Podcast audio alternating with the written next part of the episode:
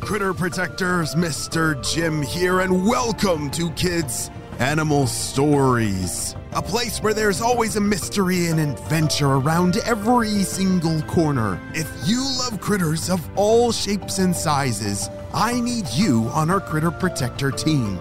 Join our adventure as we learn about critters from around the world and in our backyards.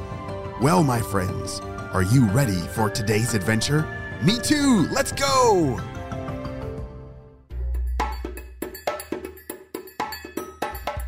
On the last episode, we saw that Karina the Kinkajou and her two small cubs, she took them on their very first adventure.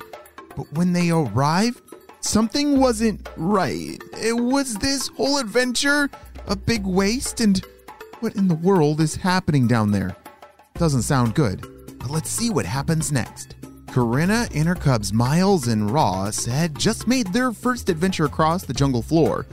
She was leading the cubs to some kind of surprise, but was actually quite surprised herself when she looked down over a valley of ruins.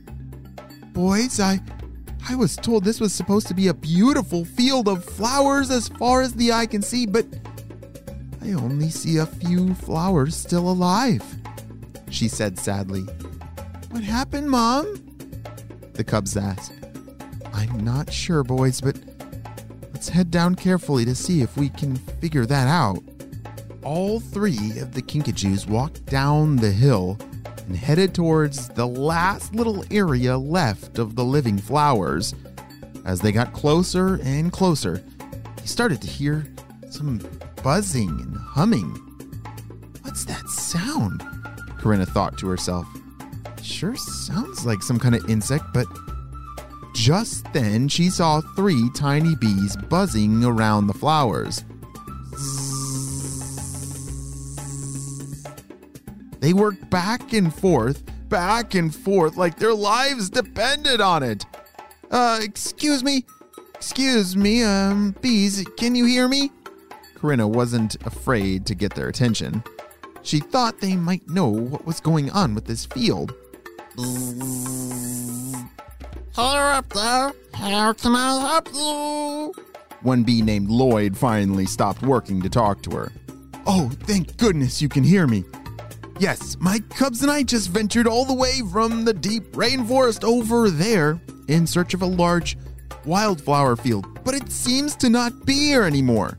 Or are we on the wrong side of the forest? Oh. Well, we used to be known as the largest, most beautiful field of flowers in these parts here. But it was just too much for my family and I to keep going once our hive family moved away. We just can't pollinate everything all on our own. The bee sounded pretty discouraged. Oh my, well, that is very sad news, Karina said. But, you know, one of our jobs as kinkajous, or well, you know, a honey bear, if you know what that is, is to help pollinate.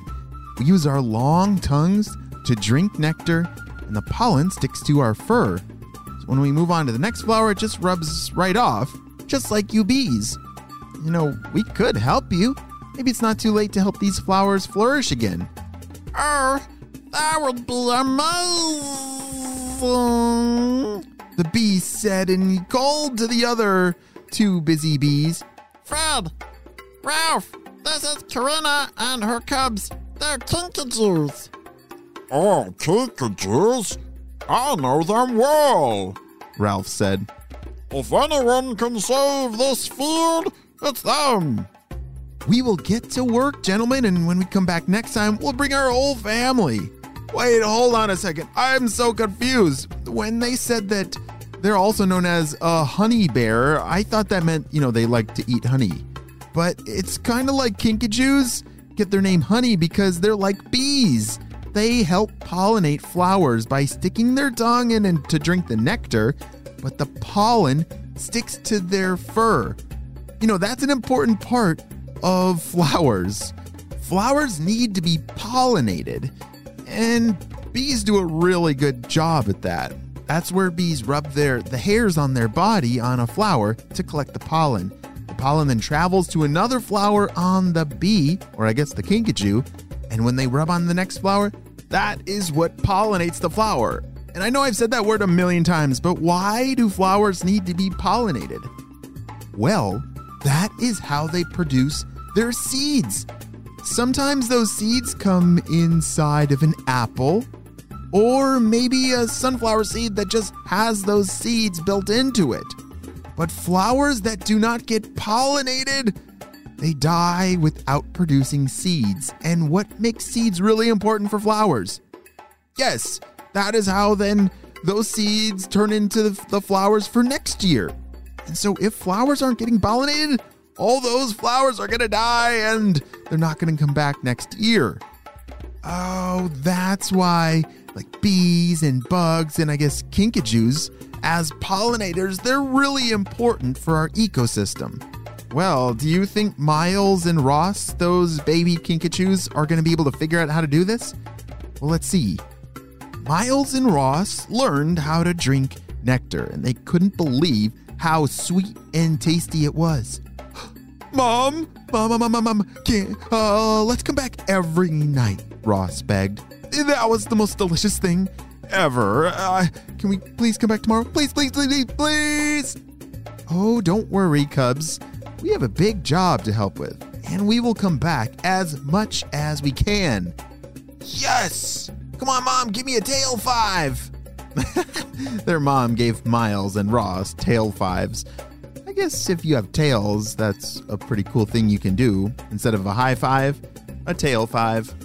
Within a few weeks, new flowers were emerging, and what used to look like ruins started to quickly look like a brand new field of tiny sprouting flowers. The Kinkajou family came back regularly and brought friends with, and made good friends with the bees as they were able to work together. As the flowers grew, new pollinators moved in. Karina was so thankful for the power of working together as a team. Each critter in her neighborhood played a very important role, and she was so proud to call this place home to herself and her cubs.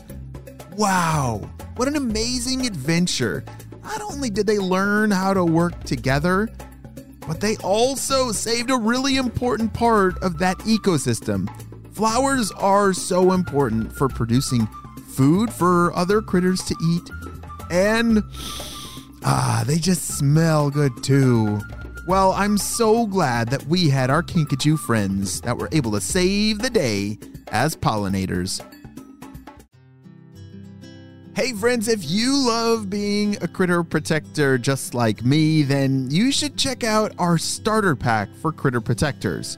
Your parents can look down in the show notes below and click on that link where you can see all the things that come inside of that critter protector bag, including a really cool bird feeder that you get to build yourself.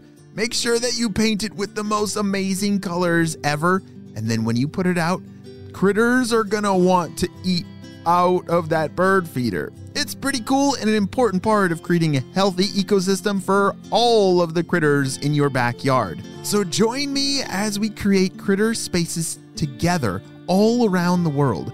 Critter spaces are important, it requires food, a source of water, and shelter for all the critters. You can learn more of how to make your own critter space in the links down below. Well, friends, I hope you have a super duper day, friends, and I will see you on our next adventure. Bye!